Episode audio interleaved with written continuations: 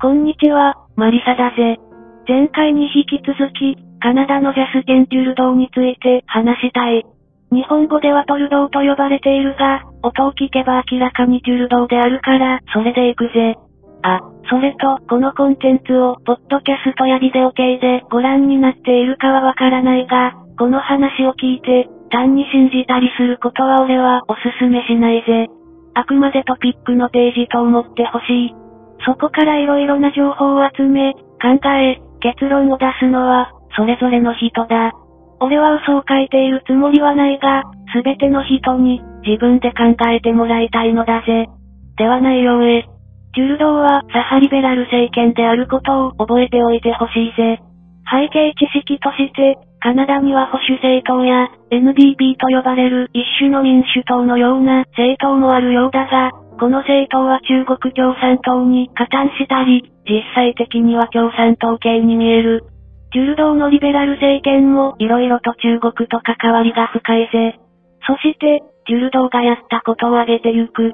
3万人を超えるトラックドライバーらをテロリスト呼ばわりし、彼らは、受け入れられない心情を持っていると非難した。また、障害を持ち、自力歩行ができない女性を警察は馬で倒して、フォローなし、催涙スプレーを使い、トラックドライバーらの銀行口座を凍結し、彼らに寄付した人らの銀行口座も凍結すると脅しているぜ。数日後、カナダ警察の内輪のメッセンジャーがリークされ、デモ参加者を嘲笑う内容が確認されたのだぜ。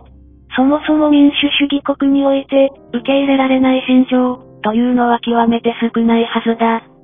例えば、俺個人は、日本のある政党が大嫌いだが、国としてはそれらを受け入れられない心情として、裁判なしに逮捕拘禁することはありえないし、民主主義国ではそれは正しいのだ。カナダはそうではない。だからこそアメリカ、イギリスなどが、カナダのやり方は、かつてのドイツのヒトラーを彷彿させ、民主主義としての正当性を疑問視する声が上がっているのだ。また、トラックドライバーがトランプサポーターだから弾圧して良いのだ、という人がいるが、それは間違いだ。仮に彼らがトランプサポーターであり、カルト的であると仮定しても、いきなり逮捕拘禁してテロリスト扱いというのは、独裁国家のやり方だぜ。これらの話を総合的に考えると、俺はカナダのテュルドは民主主義に基づかない独裁者である、と考えているぜ。リベラル左派なのにこの状態。むしろリベラル左派というのは、実は全体主義かつ独裁主義を基本的には内包していると俺は思う。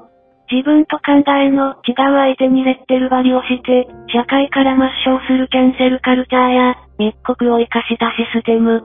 これらは、サハリベラルに特徴的なのだぜ。歴史を振り返ると、共産主義、あるいはレーニン主義がまさにこれだ。俺はカナダに次いで、オーストラリアもかなり危ないと考えているぜ。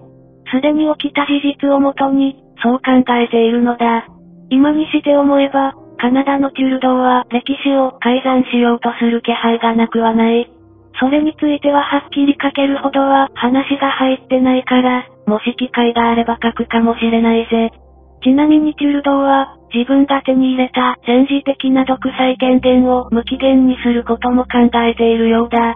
機械の停止もやりかねない。これは絵に描いたような独裁者だ。日本としては、カナダは価値観を同じくする、自由な民主主義国ではない、とはっきり思わざるを得ないのだぜ。